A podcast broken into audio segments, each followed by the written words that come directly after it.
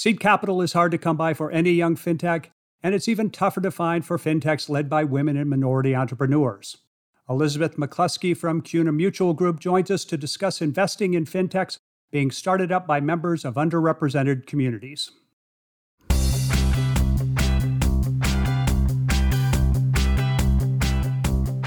Actionable insights can help power smart decisions. Each week, the BAI Banking Strategies podcast focuses on important issues facing financial services leaders, as well as the emerging trends that are rapidly reshaping the financial industry. I'm Terry Badger, your host and the managing editor at BAI. Pull up a chair and join us. In the competitive fintech space, it's hard for any startup to attract investor funding, but it's especially hard for entrepreneurs who are Black, Hispanic, women, or from the LGBTQ community. Joining us on the podcast is Elizabeth McCluskey, who heads the Discovery Fund at CUNA Mutual Group. She's here to talk about the venture capital fund and about investing in fintechs led by founders from underrepresented demographics. Elizabeth, thanks for being with us on the BAI Banking Strategies podcast. Thank you. I'm excited to be here. So, Elizabeth, we'll be mostly talking about the Discovery Fund today, but let's back up a bit and get some general background on CUNA Mutual, you provide products and services to credit unions, but tell us more about what you do and how your organization is growing and changing to keep pace with the significant changes in the industry that we're seeing. CUNA Mutual traces our origins back to the Great Depression when the company launched as an insurance provider for credit unions.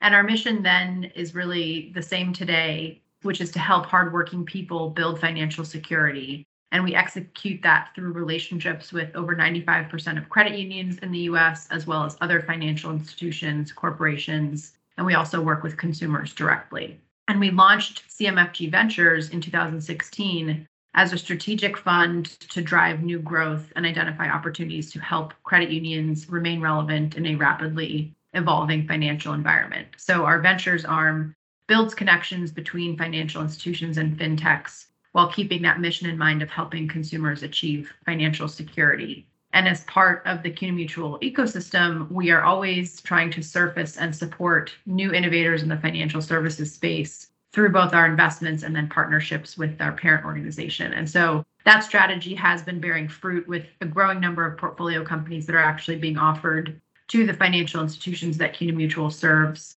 through our newly launched FinTech Solutions Group, which we can talk about more uh, later in the podcast. And we will be talking about it more later in the podcast. But a little more scene setting here. I want to ask you about how you're thinking about the relationship between credit unions and fintechs in a broad sense.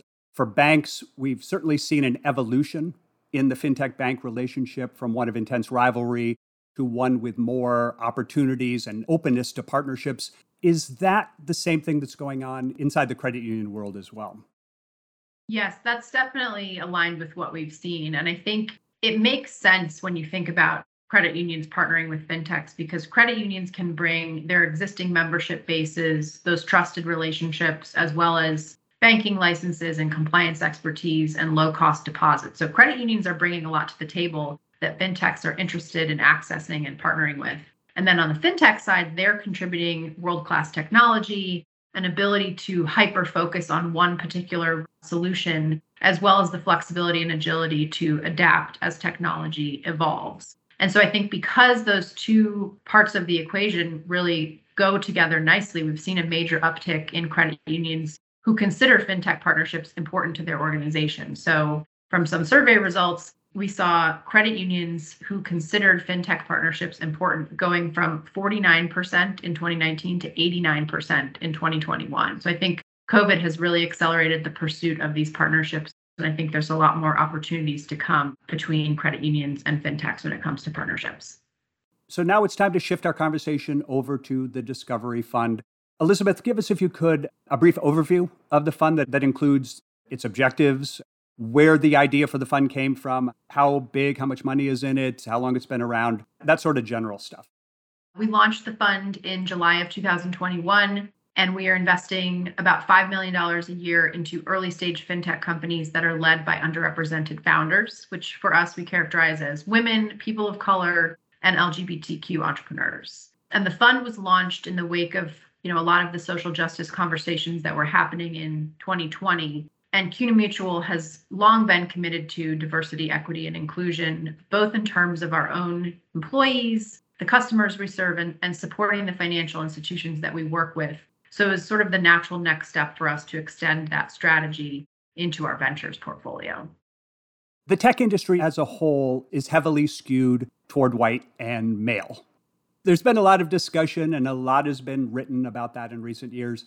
How this skewing impacts products being developed, how algorithms are created.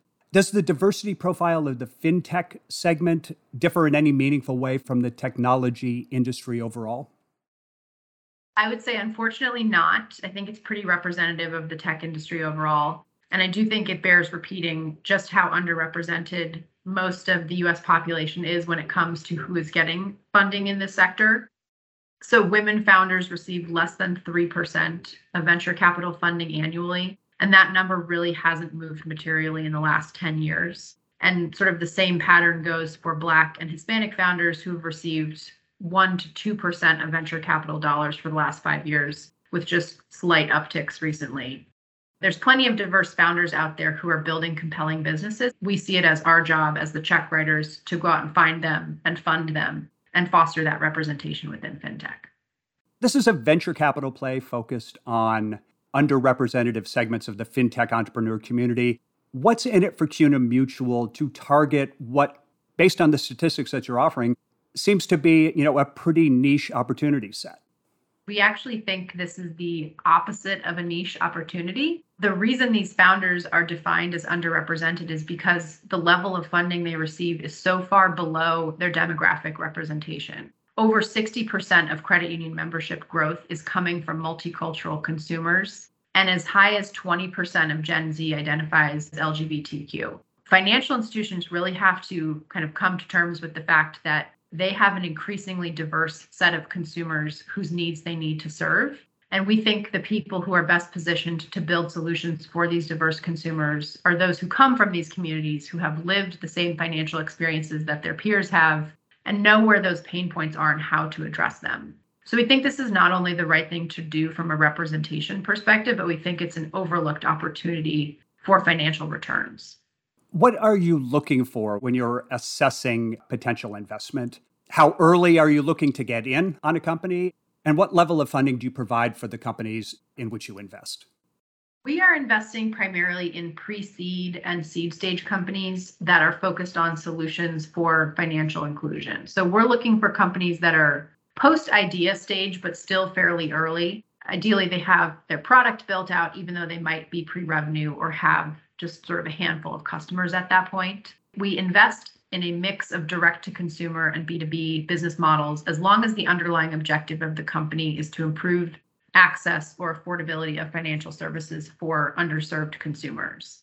And because we want to play that catalytic role in these early stage companies and support founders who may not have received attention from other venture capitalists, we're typically part of that first or second round of institutional funding and so our check size, sort of commensurate with the size of the round, is two hundred and fifty to five hundred thousand dollars.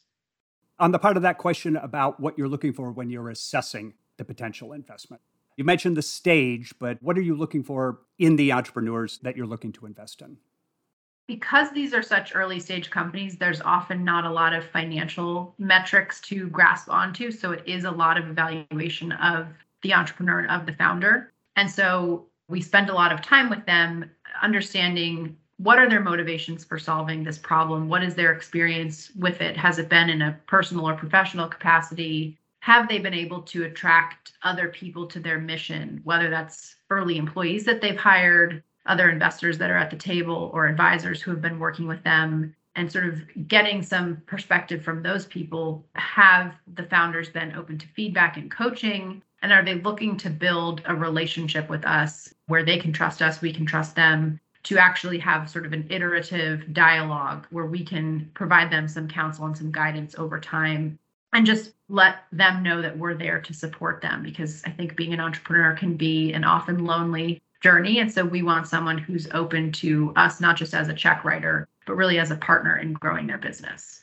The goal here is to promote diversity in fintech but it's also to make a worthwhile financial gain, right? So, in terms of balancing risk and reward, does the fund approach potential investments using the standard metrics that your typical hard nosed VC type of investor might use? Or are you willing to consider a broader range of potential risk metrics when deciding whether to invest? And if that's the case, what sort of metrics do you look to? We don't think you have to sacrifice returns or take on more risk to invest in diverse founders. We think that the demographic trends and sort of market patterns are compelling to support a thesis of investing in diverse founders. And we actually think we're ahead of the curve here in finding some of the next big opportunities and investing in them early. So we have the same financial return expectations as other venture capitalists. It just so happens that our investment thesis centers on diverse founders and financial inclusion. And that's not to say that these investments are not risky at all, because at the early stage, everything is. It's not that we are making investments that are not risky. We just don't think they're riskier than those who don't have this explicit investment lens. Do you offer other nurturing beyond the monetary part? I'm thinking, for instance, about mentoring, about coaching, maybe strategy development, that sort of thing. Things that might give the companies you seed a better chance to succeed in the long run. That is a big part of our value add. And I think the venture capital world has been fairly competitive for the last couple of years where entrepreneurs have had their choice of who they're taking a check from. And so I think you do have to distinguish yourself as being able to add value besides just a check. So whether portfolio companies are part of our discovery fund or part of CMFG Ventures, our team is always communicating with our companies regularly to see how we can support them. Sometimes that's giving them feedback on a pitch or talking them through a fundraising strategy and making introductions to other investors. Often, our unique value add is making introductions to credit unions and other financial institutions where CUNA Mutual Group has those deeply established relationships. And our FinTech Solutions Group is actually going out and selling on behalf of a handful of portfolio companies today. So we hope to grow the number of companies we're able to do that on behalf of going forward. So, no doubt you and CMFG Ventures You've spent a lot of time thinking through the fund's objectives and the strategy, gaming out different scenarios, asking a lot of what ifs before that first investment dollar went out the door. But even with all this upfront work, you couldn't possibly have anticipated everything that you've run into along the way. What are some of the surprises, maybe some of the key lessons that you and the Discovery Fund team have learned during your first year or so of operation? It's a lesson I've learned before, and I have to keep learning it. I think entrepreneurs are eternally optimistic, and as venture capitalists, we tend to drink a little bit of that Kool Aid as well, but we have to be realistic too. And so I think everything in the kind of startup world takes longer than you expect. So sales cycles are longer, building products takes longer, fundraising takes longer, hiring takes longer. And so it's my job as an investor to coach entrepreneurs based on some of those patterns I've seen play out over time and make sure they're setting themselves up for success, which means encouraging them to have a scrappy attitude, focusing on cash management and setting expectations both internally and externally, kind of to appropriately allow for some cushion when things don't go according to plans. Kind of a follow to that, what areas in the fintech space are you seeing as particularly attractive these days in terms of where you want to invest and what makes those areas attractive to you? Add on to that, how do these areas line up with your mission to invest with entrepreneurs from underrepresented groups? It's a very interesting time in the fintech investment space because we have some economic conditions we haven't seen in quite some time. In some people's cases, they've never seen them in their lifetime. For example, sustained rising interest rates, potentially on the verge of a recession. We're kind of doubling down on some of the themes that we've been focused on because we think they're going to be even more important in an environment where people's economic status is more uncertain or potentially not as strong as it has been. So, liquidity management is one area of focus where we're looking for tools that can help people manage their cash flow, their budgeting, and just sort of basic checking and saving needs. Another area is credit access. So we're looking for solutions around credit building, alternative credit, and then affordable loans, whether they're personal, student, mortgage, auto, et cetera. Especially important in a rising interest rate environment where people are going to be facing much higher financing and credit costs than they have been used to. And then the last area is wealth building. So looking for investment and retirement solutions, particularly for low and moderate income consumers who have had low participation in the stock market. But that really is where the bulk of wealth generation has happened for the last decade. This has been a really great conversation laying out what the Discovery Fund is and how it works. Thank you so much, Elizabeth, for that. I'd like to wrap things up by having you share with us a couple of what you see as your most successful investments to date and what makes them successful. I know it's early and that it takes time to really know for sure how these kinds of investments are going to pan out. But with your experience in the VC space, you also know the promising signs to look for at this stage of the process. So share some of those with us. First one I'd love to call out is called Line L I N E, which was actually one of the first investments we made out of the Discovery Fund. It's about a year old at this point. We invested in them pre launch. They were a very early stage company. It was a lot of faith and sort of a bet on the entrepreneur. And they have just exploded and kind of exceeded all expectations right out of the gate. Their business is helping consumers get really small dollar amounts. So $20 to $500 for emergencies and they do not require credit checks. They don't charge interest or late fees. It's just a simple subscription model with plans that are starting at under $2 a month. And they're also arming consumers with tools around financial education, services to save, spend, and plan better. And so they're exciting because they've seen this tremendous user growth.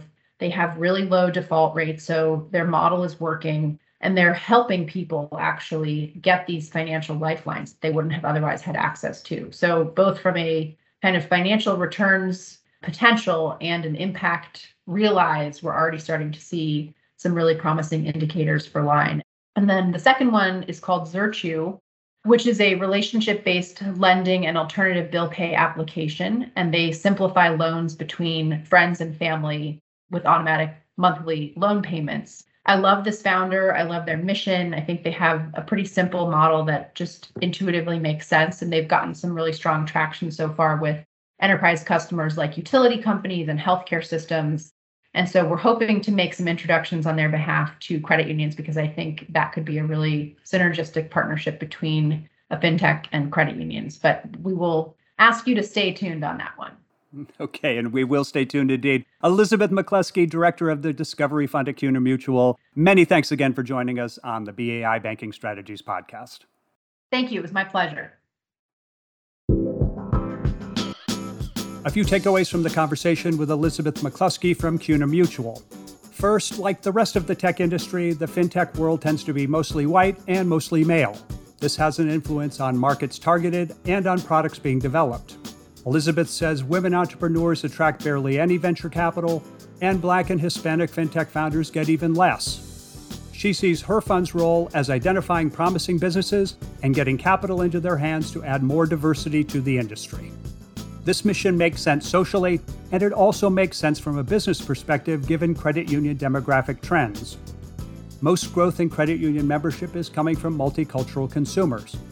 Elizabeth says financial institutions need to keep in mind that they are serving an ever more diverse set of consumers and that entrepreneurs from these diverse communities may know best how to meet their financial needs. And finally, the needs of those consumers in today's economic times are where the Discovery Fund is focusing its capital. One area is tools to help people manage cash flow, budgeting, and other liquidity needs. Another area is credit access. That means solutions to build credit and to provide affordable loans as interest rates rise. A third area of interest is wealth building solutions for low and moderate income consumers. Thank you for listening to the BAI Banking Strategies Podcast. I'm Terry Badger, Managing Editor of BAI.